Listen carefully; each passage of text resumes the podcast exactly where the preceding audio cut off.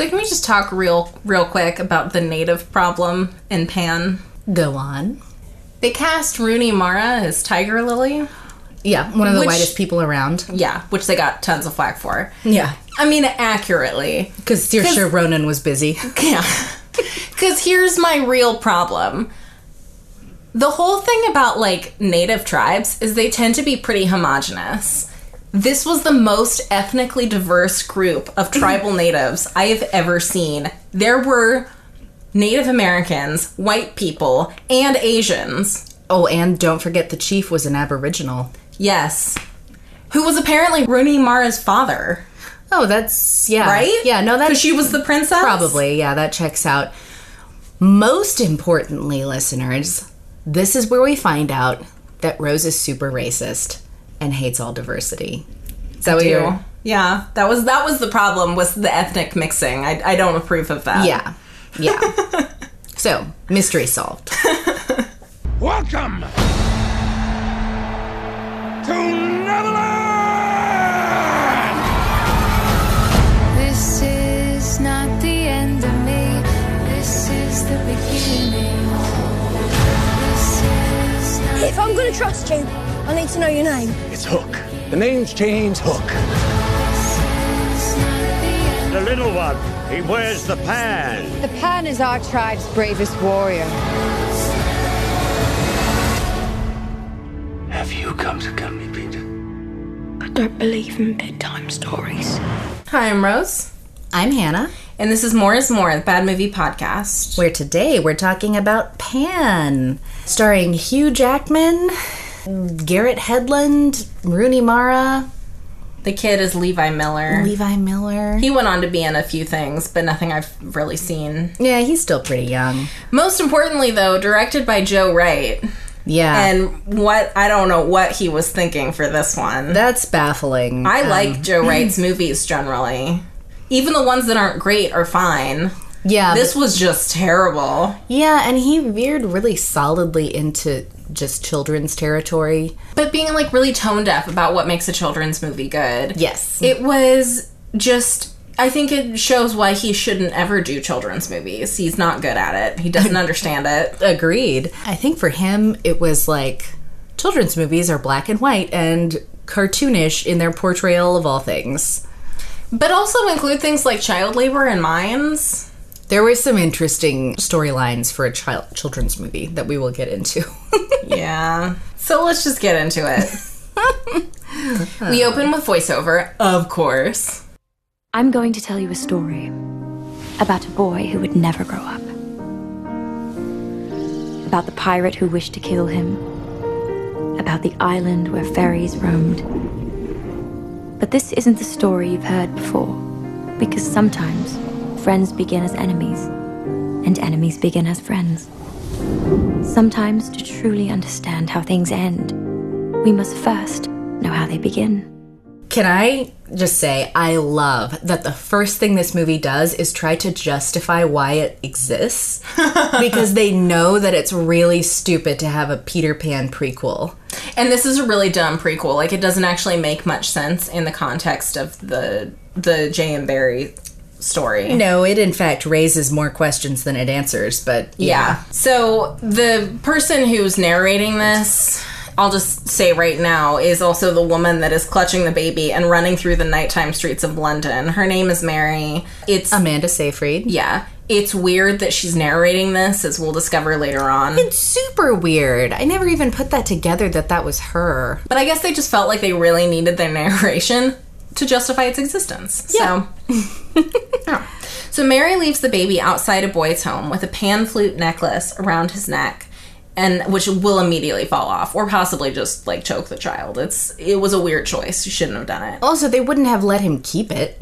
They do though. Apparently, we'll get into which that. is shocking. And but uh, also a letter tucked into his blanket. Then she tells the baby, named Peter, that she loves him and then leaves. I really wished that she had called him some totally different name and just didn't write it in the letter, and so then he got Yeah. renamed. That, that would be better. I like that. I love you so It's much, still- Gerald. Oh my gosh. So, 12 years later, in World War II London, Peter and his orphan friends, well, really just the one friend, Nibs, go down to a depressing breakfast served by super mean nuns. Yeah, I'm glad that we're not here to take a nuanced look at stereotypes. That's not what I signed up for. No, see, I would say that these nuns were like comically terrible, except that they were trying for comic and it didn't work. Yeah. So they were just like painfully terrible. Y- Yeah, agreed. It, it was it was I mean, yeah, they were like they were mean, they were fat, they were super pale, they had terrible teeth. They probably like spit when they talked. If I had just had a big enough screen to see it on, like it was really, it, it was awful, It and it wasn't funny the way they thought it was. No, it was cartoonish. yeah, and also there's only apparently like two nuns, and they're both the worst. so Well, they don't have time to be anything but the worst. They were taking care of a lot of kids. they did have like 50 boys there. She also had a lot of a lot of mean rejoinders prepared that were just surprisingly specific and condemning. Yeah. Uh, She worked at it, you know. it was just like negligence. Well, when they she's like, get up there and clean the clean, clean the gutters, and they're like, is it safe up there? And she's like, well, I don't know. I haven't been up there myself, but all the paperwork is in order in case an orphan should die. yeah. You're like, that's so weird that you would tell kids that. Like, you don't have to just tell them to get up there. They'll Yeah. still do it. And I really feel like a nun that was that bitter and awful probably wouldn't have a lot to do with the orphans day to day. She would just be the one that was in charge running the other nuns who would deal with the orphans. Yeah. That is not the case though. We don't have uh, enough budget for more nuns. I'm not gonna hire a maintenance guy or a janitor. Peter and his friend Nibs talk some about how the boys, like some of the boys are missing and they're like, "Oh, well they've been evacuated." And to yeah, Canada. Nib says this with such authority. He's like, "Oh, so and so and so and so were evacuated," and and Peter's like, "Well, when did they go?" And he's like, "Well, I don't know. I didn't see them leave." I'm like, "How do you? Where did you come up with they were evacuated to Canada? That is so specific, and you apparently didn't see them leave, didn't talk to them. Where did you get this from?" it's also completely insane that you would assume that somebody paid to have familyless, I assume, orphans evacuated to Canada. But also only like two of them. Yeah.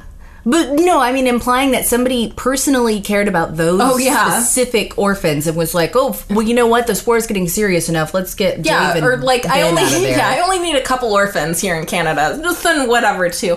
Yeah. They yeah, it, and also that they would be evacuating them just like two at a time anywhere. Like it was weird because they they've been saying that or, more and more of these orphans have gone missing. And I get it. A lot of this stuff with the things that some of the kids say, you're like, wow, really? And I know that in real life that probably would be pretty realistic because they're kids and kids are dummies. Let's just face that. But in a movie, you're like, wow, I w- wish that you hadn't said that. So, but Peter says that he doesn't want to get evacuated. He needs to stay put so his mother can find him. Seriously? This has been 12 years. You've Yeah. never even heard from your mother. We will find out you never read the letter. They let you keep the necklace somehow, even though these are the worst nuns on the face of the planet Oh, who I would know. steal their mother's own gold teeth if it would get them a buck. Yeah, they're like keeping rations from the children. Yeah. So like you have sure, you don't know anything about your mother, but you've decided she's going to come get you. Like there's no boy that would believe that. Yeah. I, yeah. It would be one thing to be like, no, because somebody's going to adopt us. But like, just say your mother's coming back for you when no one has encouraged this belief in you, Yeah. you wouldn't. We see some more of the nuns like just being the worst, and we find out that the mother superior is stealing the boys' rations. And so during the bomb raid, Hang on, how do we find that out? Is it because they're snooping around the room and then, like real detectives, they look around and they're like, oh, it's filthy in here. Wait, why is the statue of the Virgin Mary so clean? And I'm like, I don't know why it would be clean. Why would somebody clean the entire statue all the time just because you turn its nose and then this trap door opens? Yeah, so uh, they actually find out because Nibs wildly speculates that the rations have been stolen. The mother superior is stealing the rations. Right. And she, because he sees her like eating something, he's like, see, I knew it. She's stealing the rations. And I'm like, or she's just eating stuff that you're not. Because they're like, we always have bacon rind on the weekend. I'm like, I'm sorry, but it is World War II and you were orphans. You probably weren't getting bacon rind at this point. For real, a lot of rationing was, in, especially in England. Well, especially for orphans. I mean, like, there was a food chain and you were toward the bottom of it. yeah. So you, in a sense, you were just like super lucky you were getting gruel every day. Oh, it was yeah. probably filling and nourishing, even if it wasn't tasty. So then they like during a bomb raid, they break into Mother Superior's office to find these rations, and that that's the whole like, oh, if we turn the Virgin Mary's nose, which I'm like, who constructed this? Yeah. That's That, like it's a statue of the Virgin Mary super far away from the trap door, but if you turn her nose, already a weird one, then this trap door opens to a massive basement area. Oh, yeah. What were you hiding priests down there? Like, Well, come on. so many food stores also that you're like, these nuns couldn't even eat all of this. No, there's no way they got those from stealing rations. No. And yeah, they wouldn't. Eh, there's two nuns. They wouldn't have been able to eat it all. Who was sending you pots of marmalade? Yeah. But they also find the records down there. Oh, and a chest of gold. I mean, like a chest of gold coins. Oh, yeah. So, like, that is somewhat plot relevant, although still ridiculous. Like, what are they going to do with gold coins? Um, yeah, it's ridiculous because they're not spending them either. No. And you would think that they would spend them and then live nicer. You could just say that they came from benefactors. Well, yeah, or if you had that much money and you were just the worst nun on the face of the planet, you would just run away from your vows. Like, what would you care? You're clearly a selfish, terrible human being. Like, take your gold and run. Or hire more nuns. Get get more people in there to do your work for you. Yeah.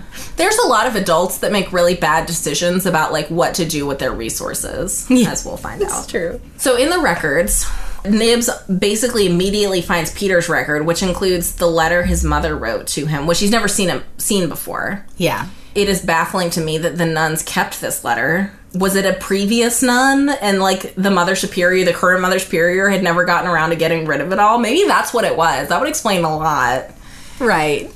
If there was a good nun and then like she retired or whatever and this awful one took her place. Yeah. We find out he's dyslexic when he tries to read the letter because that's important. But the letter is just like general, like you're super special, kind of. Yeah, I love you so like, much, and you don't know how special you are. And you won't understand why I wish that I could be with you, but I can't. Yeah, which I immediately was like, oh, like she had an affair with a married man or something. Like, Right, that's what I thought. You'll come find me one day in a land far away from here. yeah, well, I'll see you again in this land or the next Or, or, or another. another. Oh yeah, yeah. That's what he and and he reads a lot into that line.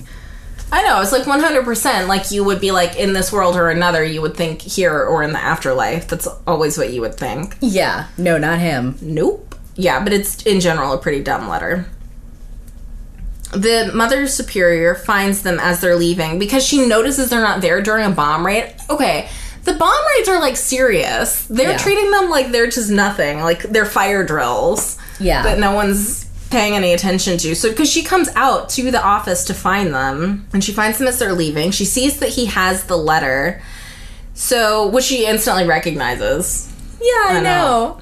And so then she tells she tells him very meanly and specifically that even though all orphans dream that they're special, he's super duper not.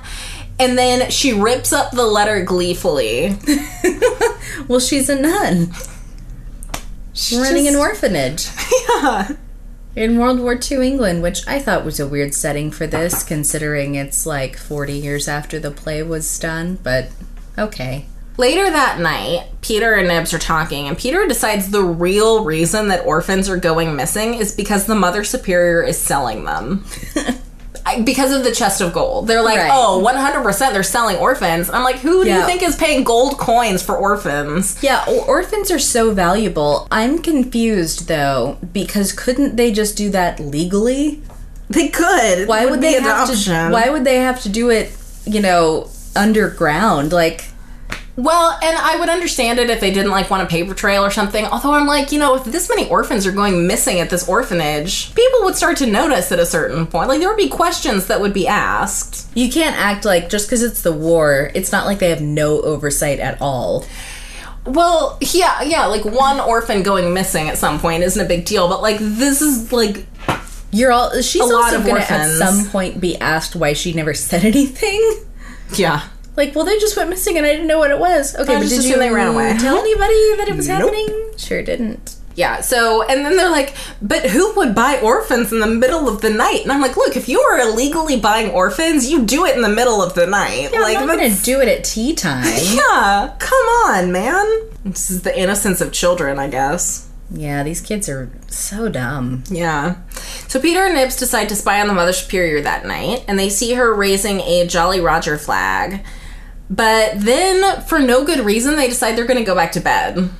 That's insane. I have to say, some of the things that Was you're it- saying are new to me because I kind of like this movie was so boring that I kind of forgot I was watching it at times, This and then I would like the first 10 I, minutes. I know, but then I would like realize that I needed to watch the movie and and be like, okay, I don't think I missed anything. Okay, well, in all fairness, I can't figure out that if they decided to go back to bed because they didn't see her raising the Jolly Roger flag, and that was just us that was being shown that, because I never went back to check.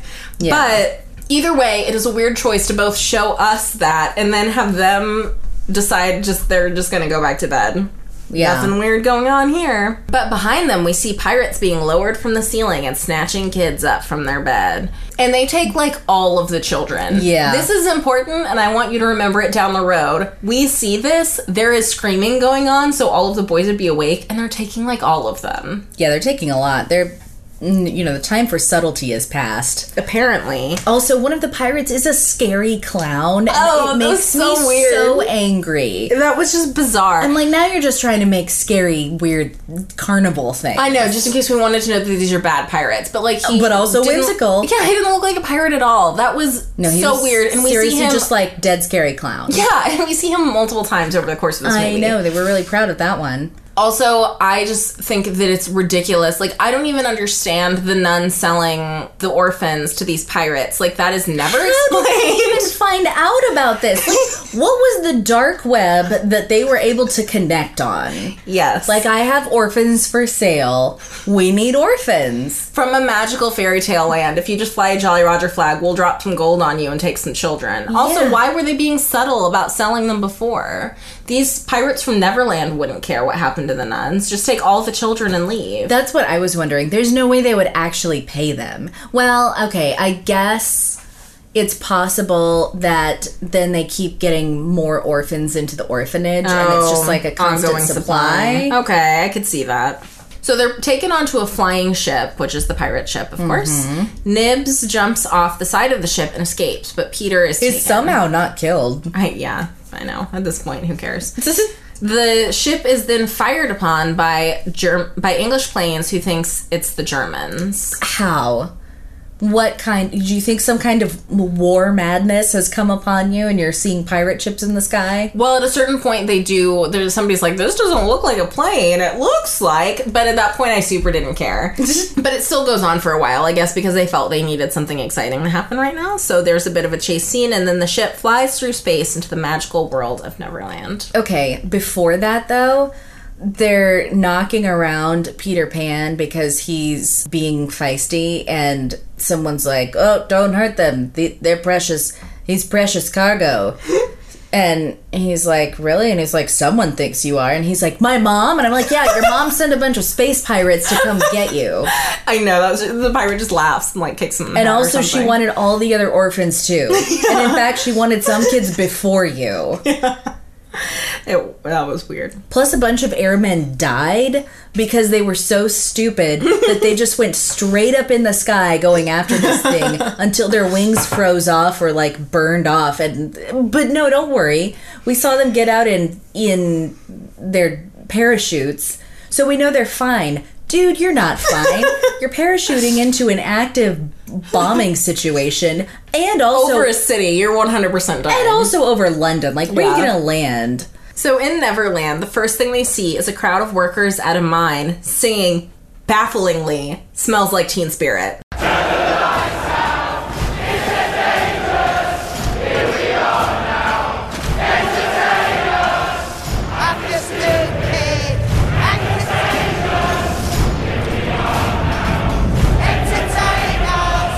I was over this in 10 seconds.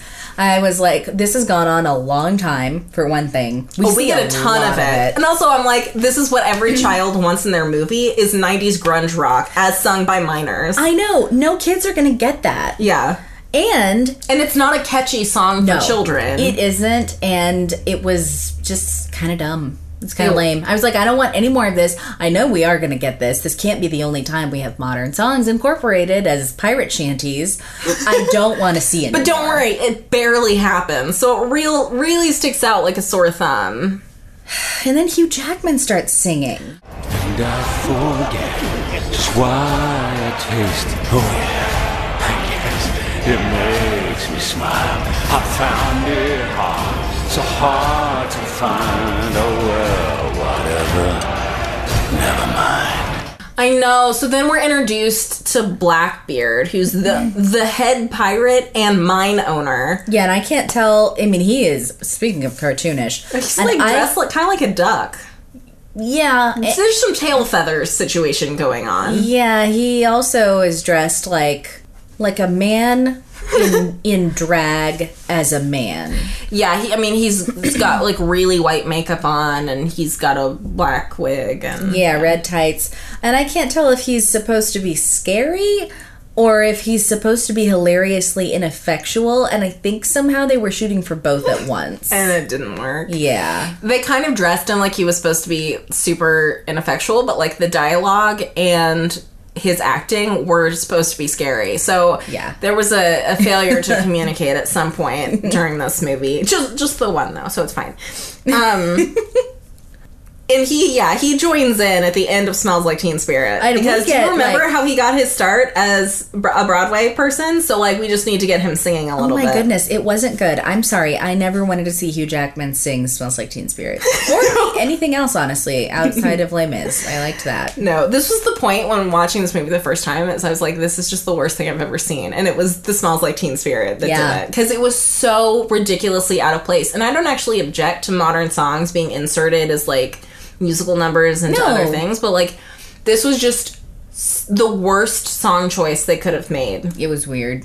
Yeah, so then Hugh Jackman gives a super pompous speech about his great benevolence, which includes one of my favorite lines of all times. Those who work with bright, honest vigor will be rewarded with prizes and trophies and confectionery.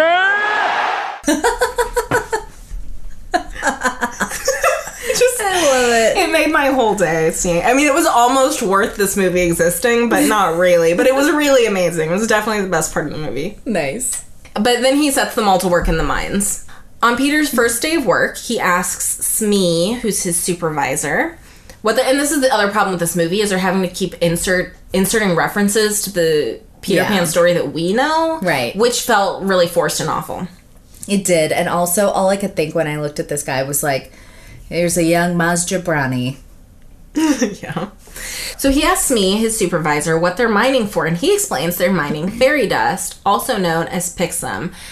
Okay, now I have a whole bunch of things to say. That's unlike you. I know, right?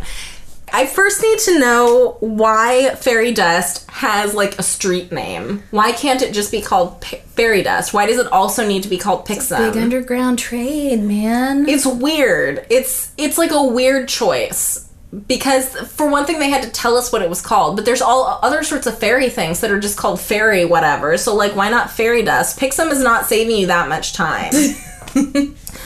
Another thing that I really need to say is it is disturbing to me that fairies release so much fairy dust that it can literally be mined from the land.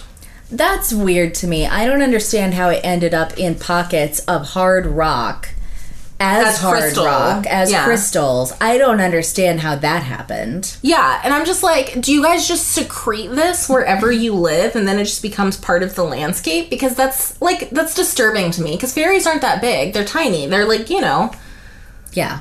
They're very small. they're they're as small in this movie as they were in the original play where he Yeah. was played by a flashlight. yeah. So, how much fairy dust does a fairy have to be secreting at any given time? This I mm, Or like maybe there were just so many fairies. even then, though. Yeah. I mean, I guess it's implied that it's like over a long period of time and stuff, but I'm just like, I don't Well, it had to be if it's inside the rock. Well, yeah. And also, what is this fairy dust that it will crystallize? I know it raises a lot of questions. Yeah, and oh my gosh. And it apparently its effectiveness exists long after it's crystallized, and fairies don't need to be around for it. And no one knows why Blackbeard wants the Pixum.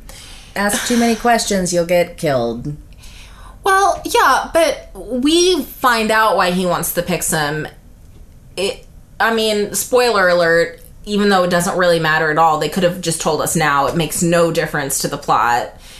That he wants it because it makes him young. Like it will basically grant him mm-hmm. immortality if he keeps taking it because it will rejuvenate him. And I guess my other question is how much of this stuff do you need for that? Good lord, you're Well- one man. Apparently a lot. But my thing is, if you spend your all these years mining for something, you would figure out that you're aging that you're not aging or you're aging more slowly. Like people would know what fairy dust could do for you just because they they were being exposed to it every day. That's true. Yeah. So it doesn't make sense that no one knows why Blackbeard wants it. Also, Blackbeard is mining this because he wants to live forever, but You should have sung that fame song. missed opportunity. Yeah. Uh, this one hundred percent was not a about it. musical, so it would have been better if they'd included more songs or none. They didn't make that decision though. um, no, so he wants to live forever, but my thing is like he's spending his entire life at this mine, supervising this mine. That's So- where he wants to be, man. Did you see all the singing? I know.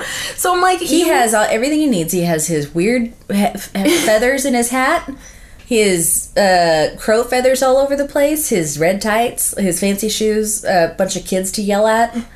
Yeah. And I was just like, how could he want to live forever and yet his entire life is going to be spent mining for Pixum? that sounds terrible. Uh, well, he's insane. Well, he was. Actually, he was at his best when he was delivering insane dialogue. Yeah, agreed. Pan, while he's down in the mines, also meets a fellow miner who is dressed a lot like Indiana Jones and is also an adult male somehow. Oh my goodness. He, well, there are adult males in here. Okay, so here's the deal. Here's More than one, except all the rest of them look like they're 1920s hobos. Oh, so the deal. Okay, so the thing about Neverland is that you never grow up there. But Blackbeard says Yeah. that he's been kidnapping orphans from all over the world from all different time periods, which means that this guy was kidnapped when he was an orphan somewhere. Mm-hmm. But he is now a grown man. Yeah. How is it that only selective people grow up in Neverland? So, did they ever bring that up in this movie, though? no. Yeah, they didn't want to address it.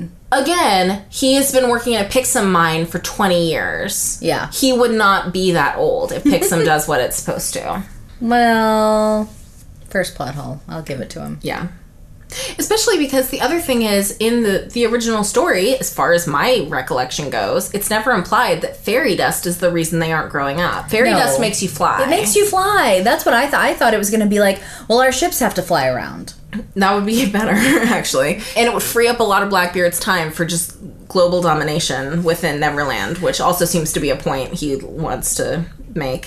So the fellow miner who's dressed like Indiana Jones, who we will later find out is Hook. Played by Garrett Hedlund. Yeah, he's taciturn and unfriendly, but surprisingly eight- helpful. For Yeah. as much as he's like, I'm not here to help you and I don't like you and we're not friends, but also let me help you out. He is the guy that's like, I don't want anything serious. Um, you know, I don't want to really like date anyone, but like, I just want to have fun.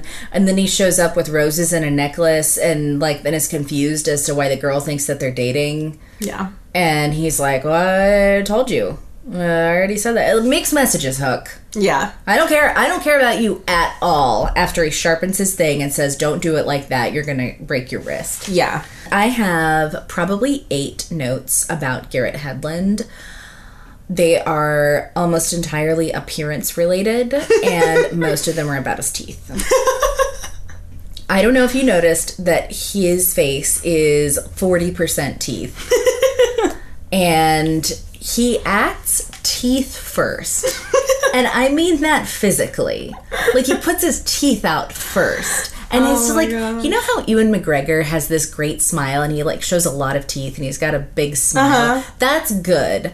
but any more than that and it's bad. And Garrett Hedlund is like that on steroids. And it's terrible. So I guess maybe another day in the mines. We see Peter again, and he finds some Pixum, but it's stolen by another miner, and Peter gets to, in trouble when he calls the miner a liar. This is a very weird, scene. What? It This didn't is matter so at weird. all. I don't And know why like, they care about who gets credit for the Pixum. I don't know why you care either. I guess for the confectionery. Yeah, the confectionery. also, I don't know why you wouldn't just say, "Hey, lying kid, get back to work." Yeah. You went to a lot of trouble to get these things. Everybody's acting like they're so disposable and all this stuff, and I get that. But at the same time, you did have to make a trip to England. But they're they're implying them. that they kill one a day as an example to the other miners. that's true. But they killed And that's a lot. they killed three today, though, as we'll see. Yeah. And you can't just be going through kids at a rate like that. No, you Blackbeard, cannot. you crazy person. Is there lead in your makeup? Yeah. So the mine foreman or whatever takes him takes him before Blackbeard, who for some like or goes to Blackbeard with this problem, who apparently deals with all mine squabbles Personally. personally. Well, he's ready for it. He's like, who are we making an example of today? yeah. Well, yeah, and he's dealing with this in between attacks by the natives Yes. That he's got That like he's a battle plan. 40 of his best men to, so let's just execute some people for no reason on this end. Dude. Yeah, also, how many pirates do you have? I don't know. Definitely not enough. You're not getting 40 more in however much time.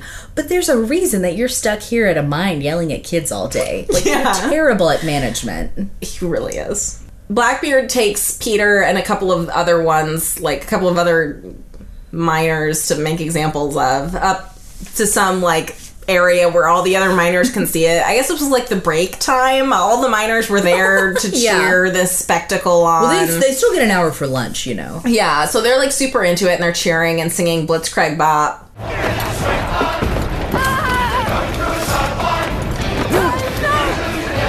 What's going on? What do you think?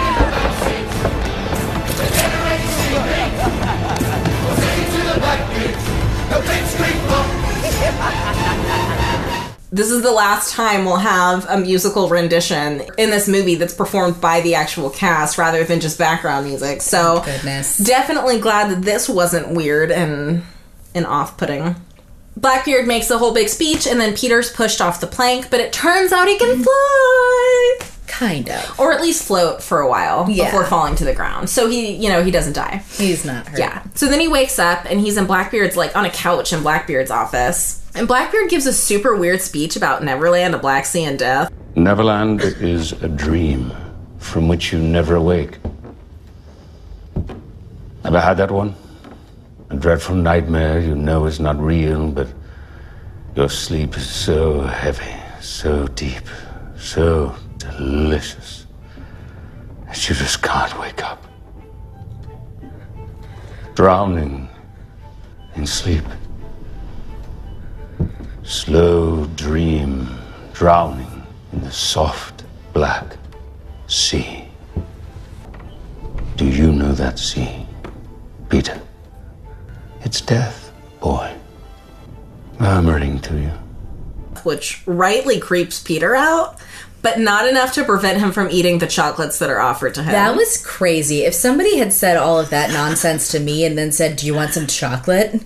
I would not have eaten it. I would have said, No, it's 100% filled with arsenic. I know when he eats one and then his eyes get real big because I'm assuming he's never had chocolate before. His eyes get real big and he just starts cramming them in his mouth. And I'm like, this is what happens like right before you get turned into a donkey or something in a movie. Like it was it, nothing nothing bad happened, but 100% like it set me up to think that something terrible was going to happen to him from eating all these chocolates. Agreed.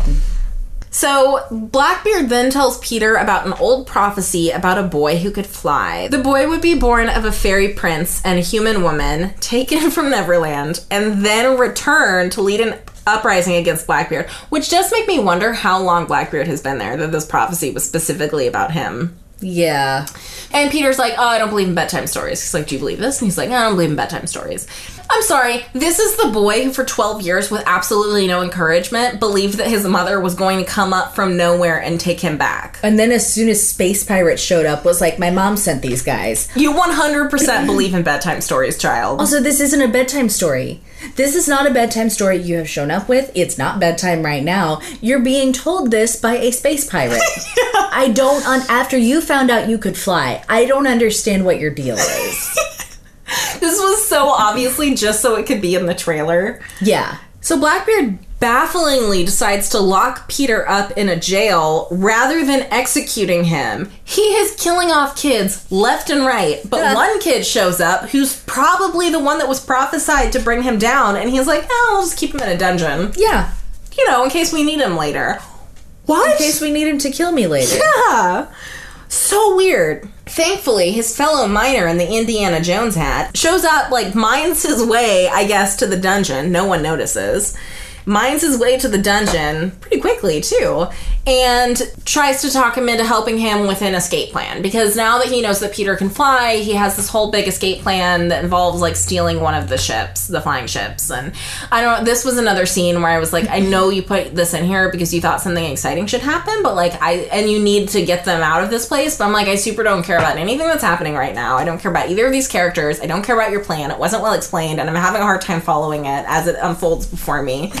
So, So much of the movie was that, though. Yeah. I mean, that's how there, There was a so lot of much- busy work. There's a lot of stuff going on, but it was so boring. it felt like we just needed to fill time, so Yeah. this stuff happened. It didn't feel it just felt like we gotta have something to put in your movie. yeah. And you know that's the problem with prequels like this is that they have an endpoint that you already know. Yeah. And so you're trying to get there, which by the way, they don't even get us anywhere that we know of. I know this is so tangentially a prequel. Yeah, it's not even. It's almost like a side story. It Yeah. could almost be about different characters. Oh, 100% could be about different characters. Yeah. In fact, it should have been. it should have been.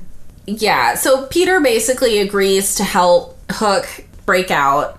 Uh, he introduces himself as James Hook, which is ridiculous. I refuse to believe that Captain Hook's name was originally Hook before he got a hook for a hand. I refuse to believe that. Art imitating life. No.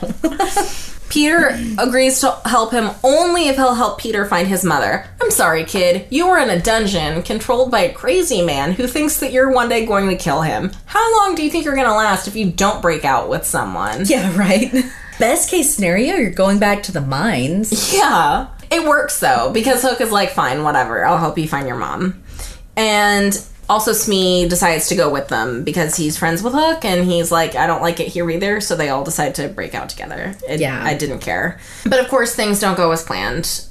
Because Peter, as it turns out, is afraid of heights and not confident in his flying skills. Yeah. But thankfully, he uses his cleverness to get them aboard Blackbeard's ship and they sail away.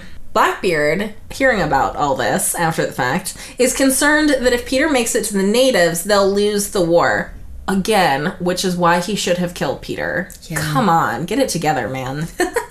There's a bit of a chase scene with two flying ships that causes Peter, Hook, and Smee to crash the ship onto just some part of Neverland. Then we cut to an insanely old man who puts on a gas mask, inhales fairy dust, and turns into Blackbeard. And this is when we learn that the reason he wants the Pixum is to keep him young forever. And he's like super. I'm like, how does this happen? Like, what is it like? Five minutes, you turn into this shriveled old raisin, and you have to inhale fairy dust. Like, it only happens when no one's around to see the transformation. Like, this What doesn't make weird- any sense. What a weird way to have the aging process and anti-aging work. That's crazy. and And again, it's not plot relevant. Like it never becomes plot relevant that he's actually a super old man that's keeping himself alive on fairy dust. That's why I or never- that it keeps you young. Like no one else ever uses it. No one ever discovers why Blackbeard's using it. that's why even though I would miss stuff, I never rewound because it never mattered. Yeah, it doesn't at all. Back with Peter and Hook, they find a map that shows them where the tribal territory is. That's just on the ship, I guess, because ships have maps. Hook doesn't want to help him. He's totally going to go back on his word that he, I guess, kind of gave. I don't know. But when Smee speculates that the natives might reward them with a ship for bringing them the chosen one, he decides to tag along. Also, do the natives have flying ships? Or flying ships just like a commodity that everyone has in Neverland? I don't know. I feel like we never see the natives have one. We don't see them with any form of transportation. Yeah. Moving their feet. I don't know. They do Maybe they don't know that though. Yeah. I don't know.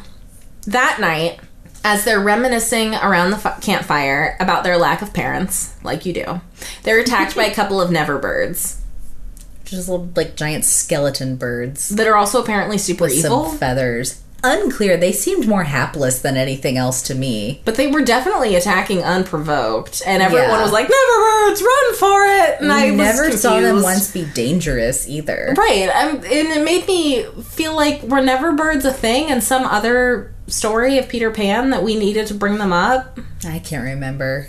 It just seemed confusing to me. Yeah. They run away, but Smee is grabbed by one, and then they hear the sound of drums, native drums, and Tiger Lily and some of the other natives come to rescue them. Hook tries to talk to them, but Tiger Lily just punches him in the face like a lady and takes them all captive. Don't worry, his teeth are undamaged. That's my primary concern. yeah. Also, Rooney Mara as Tiger Lily is wearing the most insane looking. Headdress? Yes. It's the worst thing I've ever seen. I didn't like and it at I all. have seen Garrett, Garrett Hedlund's teeth. Also, once again, this tribe was too ethnically diverse. I don't care which ethnicity you choose, just choose one and stick with it. This is a small group of people that are supposed to be native to the land. Like, one group, stick with it. So it's not that you're racist, it's that you don't like race mixing. yes, Okay. that was the issue. yeah. Which is why I hate Peter Pan so much, as we'll find out. Oh no. I have nothing against it personally. It's just uh It's just fairies and abomination. Um also Rooney Mara was just really boring. She was. This I- part could have been played by anyone. Tiger Lily was just a boring character. But to be fair, every character in this movie was boring, so. Yeah, but she also brought no charisma to the role. No, she didn't. So when Hook wakes up, he's upside down, surrounded by singing natives. Was this a song? I didn't recognize this song. Although, again, this would have been a perfect place to have another song that Yeah. we recognize. Yep. But as far as I could tell, it wasn't, and I didn't check any more than that, so who knows? Yeah, it's hard to care that much. Yeah. Tiger Lily explains to Hook, for some reason he's the only one hanging upside down, even though they also have Smee and Peter Pan. But I guess they were like, this guy is the one who's gonna have to fight for everyone else. Tiger Yeah. Lily explains he'll have a chance to win their freedom by defeating their greatest warrior, the Pan. So dumb. I hated that. I know. I wasn't sure if you could tell by, by my voice how much I hated that. Or your face. Yeah, it just feels like re- trying to reinvent the wheel. Uh, when you're like, oh, and this is why his name is like this, and this is why this happened, and this is why this happened, Well, and this is why he can do this. Right, especially when you know that the reason his last name was Pan, if it was anything other than just maybe he liked the sound of it, but it was because he's named after the Greek god Pan. Yeah. There's nothing to do with some tribal warrior. Don't try, and especially, I'm sorry, but like his necklace pendant are Pan pipes, I know. Which they even bring up. which is a reference to the Greek god Pan. There's no way this is in related to some tribe on Neverland. Oh my gosh. Anyway, which is also weird that fairies, for some reason, care about uh, are aware of, a Greek god from Earth. yeah. Yeah, are aware of influences like that. Yeah. Anyway, they think they're all pirates, and that's why they've captured them. Then we get a humorous fight scene on trampolines. So funny. This was such a weird idea to even have and then to put in a movie. Yep. The trampoline fighting was weird. And it certainly did not make me take the natives seriously. No. I took them much less seriously than the pirates. Yeah, exactly. Pan tells Smee that they should tell them about his mother and then makes absolutely no attempt to do so. Just stands there, even though he's clearly standing right next to the chieftain. Instead, he frees himself from his bonds to help Hook in the fight. How is that easier? In the process, his necklace comes on off and the chieftain recognizes it. Everyone then bows to Peter, and Tiger Lily takes them to the memory tree Oh, God. and explains the history of the native and pirate feud because what I really wanted right now was an info dump. Also, don't try and justify the fact that you're having flashbacks with some stupid memory tree. I They do know. this twice in the movie. I don't care. Just have the flashbacks. It's fine. I know, it's weird. Yeah, you don't need to give me some song and dance about where they're coming from in the movie. Yeah. Like, oh, it's fine because we have this tree that does things. Yeah, we store memories in this tree. That makes more sense. Which is also weird because all of this stuff was already stored in you guys' brains. Yeah. So Blackbeard was destroying the fairies and the land in pursuit of the fairy dust. I'm just gonna say, buddy, if you want fairy dust, maybe don't kill all the fairies because Uh, yeah. eventually you're going to run out of the mining supplies. Like, capture the fairies and harvest them. This is ridiculous that I have to come up with an evil mastermind plan for you so that you don't run out of fairy dust. Get it together, buddy. Yeah. So the natives and the fairies formed an alliance. Also, the fairy prince fell in love with Blackbeard's girlfriend Mary. I don't know how they met. I don't know how this relationship happened. Once again, because he's the size of like a pinhead. So like, I, I don't understand this magical romance at all. Uh, maybe they can get gigantic if you're the prince. Maybe you're not tiny if you're the well, they show they do. Their their courtship all happened while he was super small, just like a super small light. Oh, that's weird. Blackbeard found Mary and the prince together and got super jealous, even though once again the fairy prince was like super small. What do you think's happening, buddy? Nothing's happening. And so Blackbeard got super jealous, so the fairy prince took human form and helped her escape. Mm. In human flesh, fairies can only live one day. Like they can live forever as fairies, but as human flesh, they can only live one day. But apparently, that was oh, enough time. That's right. Yeah. Because nine months later, Peter was born. the natives helped Mary hide Peter in the human world, and then Mary returned to Neverland. Okay, your fairy prince lover is dead. Uh huh. You have a son. Right. You're presumably from Earth to begin with. Probs. And Because you're not yet, a native. what you decide, and, and apparently there's no way of tracking you or anything. Yeah. But what you decide is that the best thing to do would be to leave your infant son into the care of people you've never met in an institutional setting Who are terrible, by the way. rather than staying to raise your son yourself. Yeah, I don't get what she was doing. It doesn't make any sense. No. It was only because they needed him to be an orphan. It makes absolutely no sense that his mother left him there. I mean, all you needed was a line about how Blackbeard was tracking Mary and hot on her heels, and if he'd caught her, he would have killed her son. Like, Yeah. as it was, I refuse to believe that she couldn't have hidden hid in the human world and raised her son, and that would have been the better choice and the more logical one for her to make. Or hidden her son with the natives. Well, I think they wanted it further away so that Blackbeard couldn't find her son. But he couldn't find the natives. Well, they, they're they're having an ongoing war with the natives. So Yeah. I don't know. It, it the whole thing made no sense. That's the thing is I'm like the only reason you're hiding him on Earth is because you're from Earth. Yeah. So like, go raise your son like a good mother. yeah. This isn't your fight anyway. And you're not gonna be really doing much. Although, yeah, so then Peter's like, Oh, my mother's still alive and they're like, Oh yeah, she's hiding out with the fairies, who were all in hiding. yeah. And the natives won't take him to her until he proves that he's really Mary's son. And I'm like, well, if all you're to be doing is hiding out with a bunch of fairies, you could have easily been raising your son on Earth. I know. So you're the worst mother of all time. In order to prove that he's Mary's son, he has to fly when the third moon rises. I don't know why. It's completely arbitrary. They never explain it. And I don't know why they think that Mary's son has to be able to fly. I mean, I know he's half fairy, but like, whatever. They've just decided it. Anyway, he's like, I can't fly. And Tiger Lily's like, well, you just have to believe that you're the person. And if you believe it, then everyone else will believe it. And once again, I'm like, the power of belief doesn't actually change fact. Like, you know, you're either Mary's son or you're not. Yeah. Just believing it hard enough isn't going to make a difference, actually, just in case you're wondering. Unless it's just like how, how the best way to con people is to believe your own lie. Yeah, exactly. This backstory also seemed to me to be the opposite of what Peter Pan actually was in the books. Oh, 100%. Peter Pan was just a normal boy. And that was kind of the point. Yeah. Like all of these kids that nobody wanted and they weren't special, but in this place they were and they could make themselves into something. yeah. Instead of like now he's this chosen one for two different, like multiple races, and it, it's crazy. It's And he's half fairy.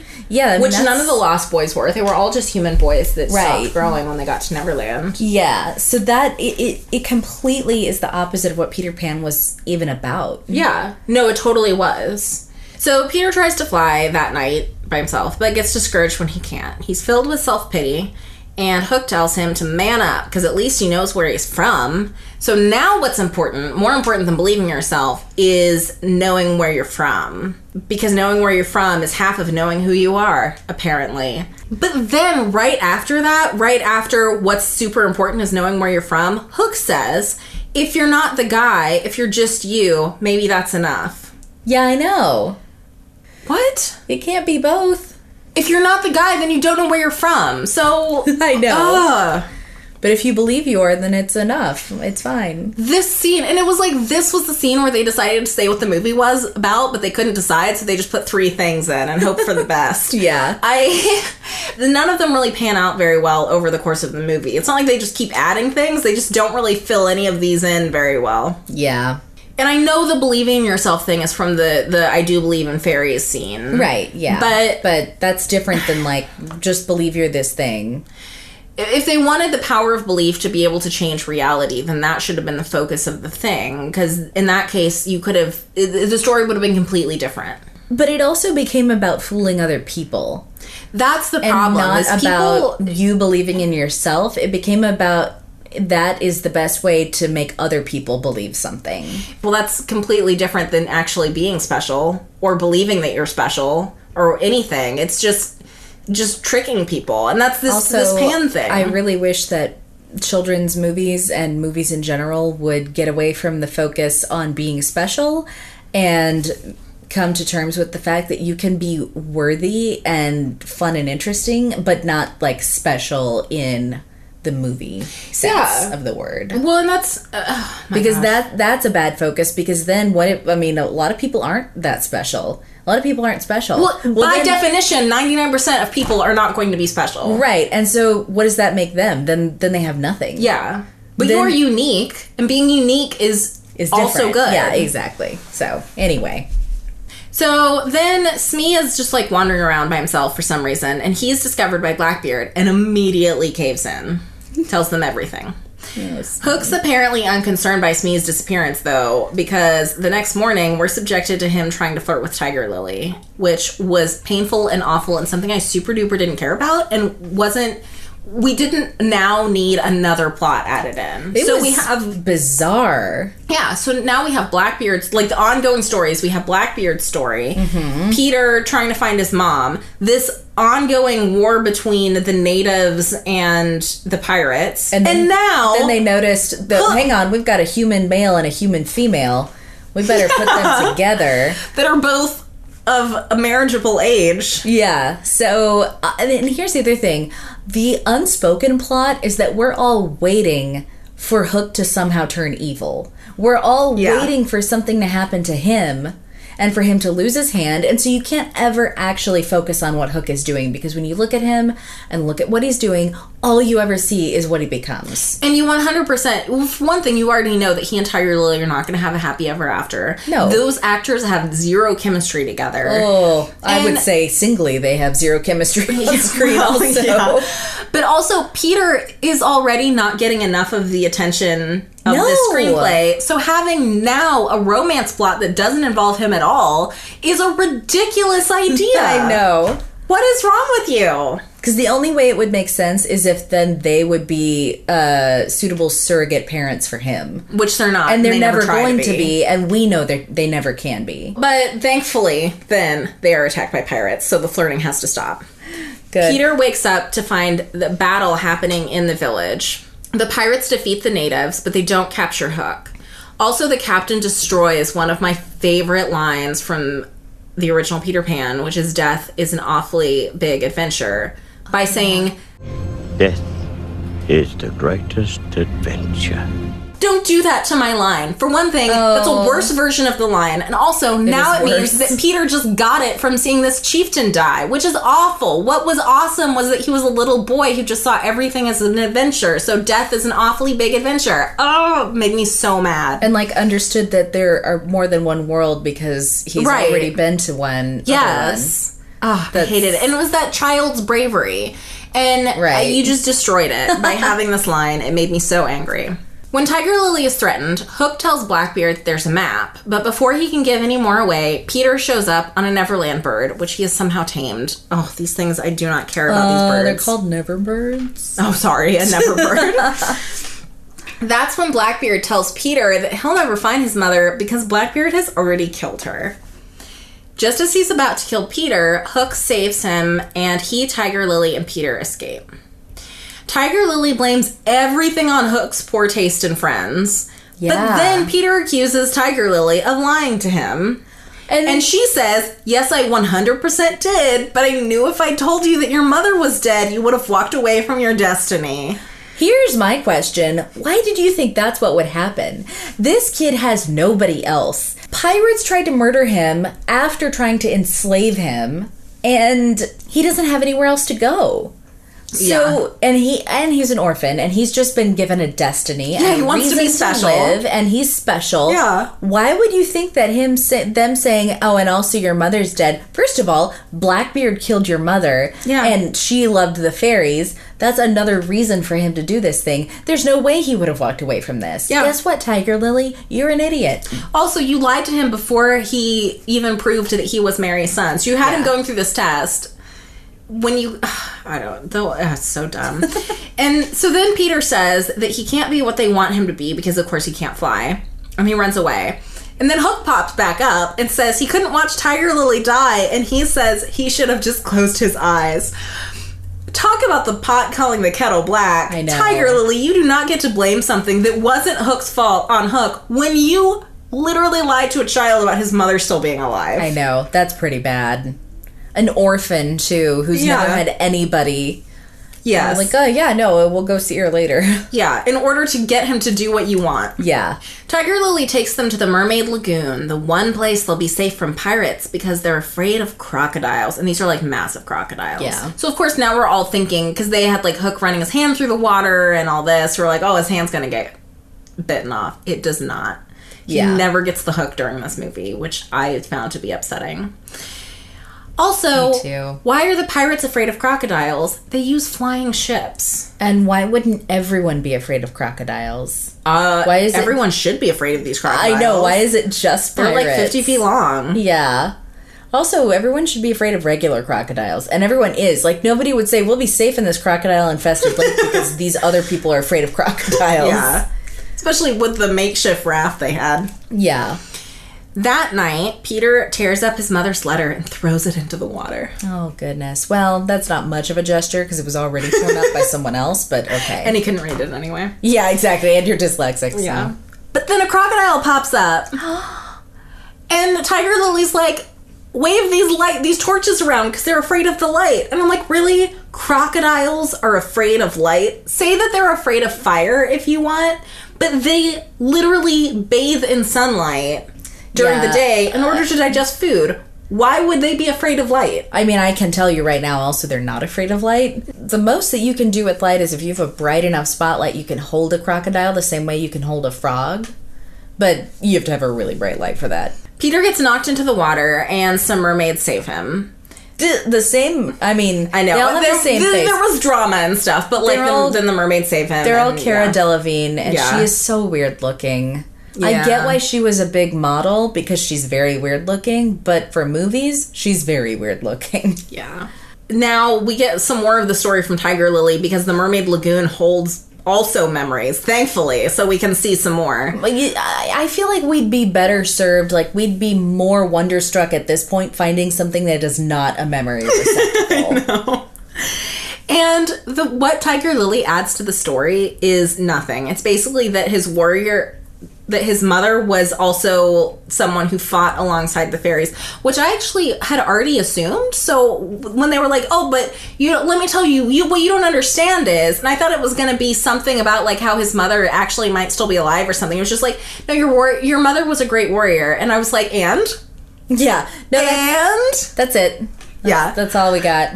That was it." Yeah, Tiger Lily is the person in the video game who's like, you should go here because they have these things here. Come back and see me when you need another thing. Yeah. Yeah, I know, because Tiger Lily's like, she fought Blackbeard. And I'm like, Yeah. and?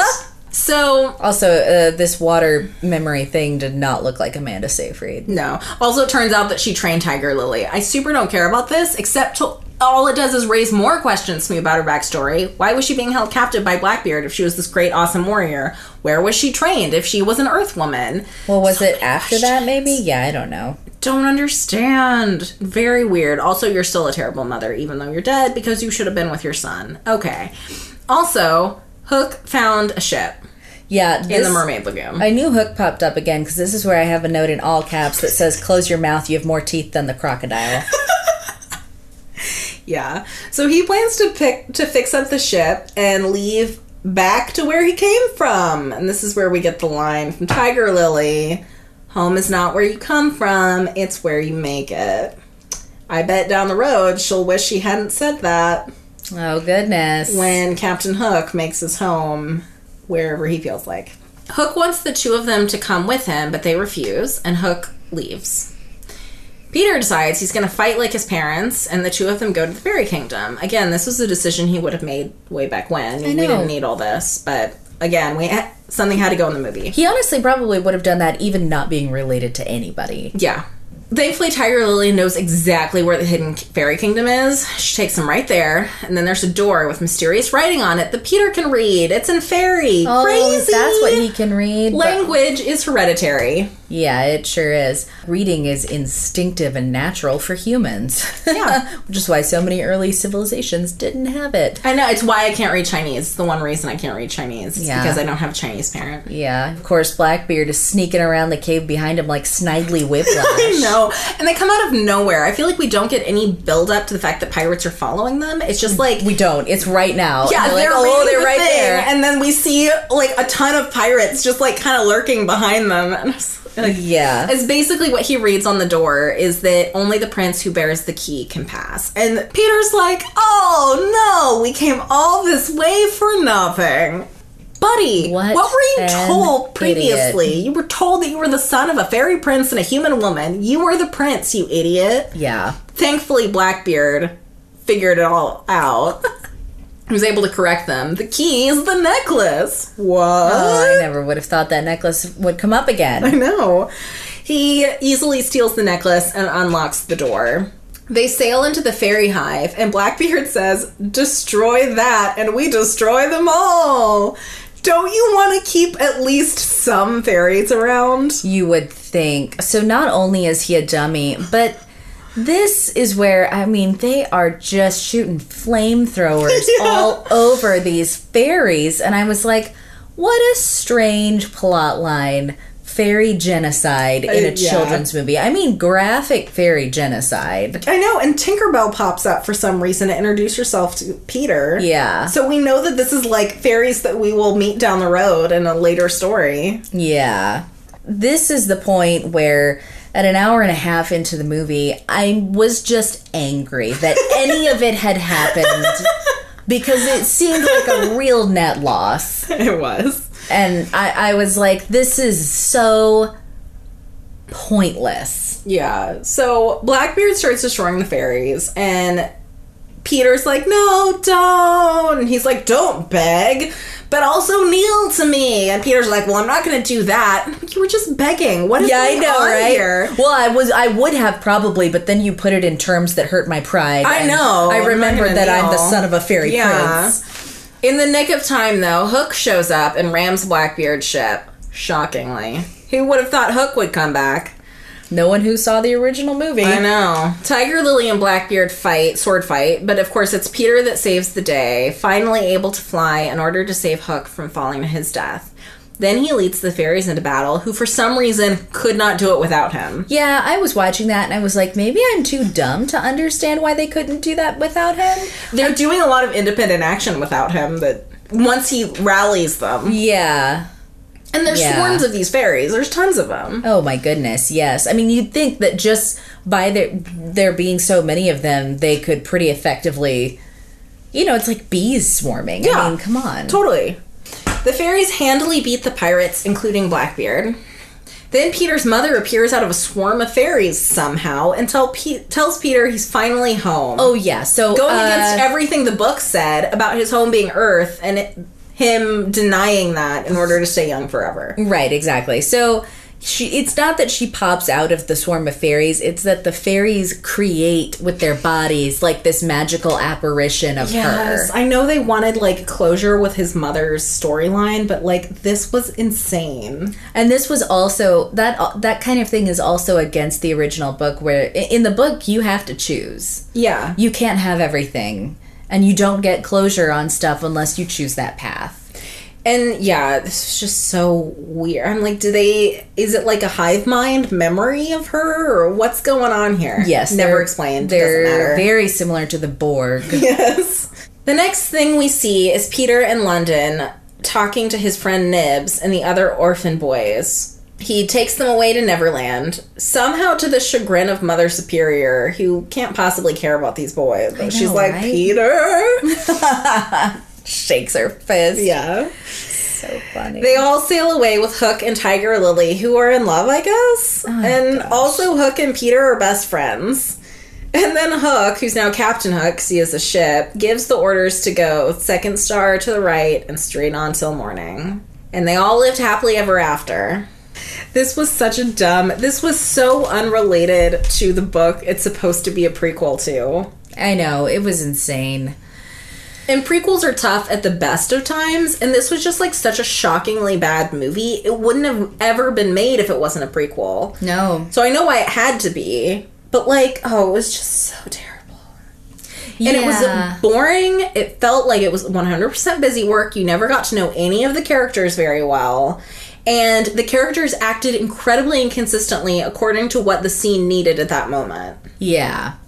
Yeah, they they really did. Um, that's all that it was about is just figuring out way they they didn't start with a plot i feel like they started with like what they wanted the ending to be and and the beginning and then they were like now let's like connect the dots and make that happen somehow and i just read that joe wright made this for his son I, I I get it, but you know what? You don't make kids movies. Well, and the whole time I was watching this, I was like, Joe Wright, you were better than this. Like, I you were know. so much better than this. And I think if it had been a better script, it would have been fine. But you know, even some of the choice, like the acting choices, I'm like, this had to be a directorial decision that you made. Yeah. That is just the worst. I hope your son enjoyed it because no one else did. I know. Well, and apparently Warner Brothers thought this would be way better than it was because the budget was 150 million. That is so high. Yeah. And there was a ton of CGI in it, so I know why it was so high, but Right. the CGI didn't add to it at all. In fact, it made No, it worse they in a could lot have of ways. cut it out. yeah, if they'd relied more heavily on physical things rather than CGI, it would have been a lot better. Agreed. Looked a lot better. And it only made 128 million. And I remember when it came out that it was a huge bomb. That's bad. yeah. Well, you remember more than I did. I didn't even know this movie happened. Well, I thought it would be magical, and it wasn't. It was terrible. Oh, I watched it after it came out on DVD, and it was just so painfully awful. Yeah. So, next up, thankfully, we'll get away from this stinker of a movie to finish up the quality franchise Twilight Woo! with Breaking Dawn Part 2. Starring all the same people, but also Lee Pace is in it. Yay, I love Lee Pace. Although, again, he can be in some really terrible movies, but it's okay because I know he got a paycheck from it, which makes me happy. Same. So, that's what's next on More is More. For more of our podcast, go to moreismorepodcast.com. To contact us, write us at moreismorepodcast at gmail.com.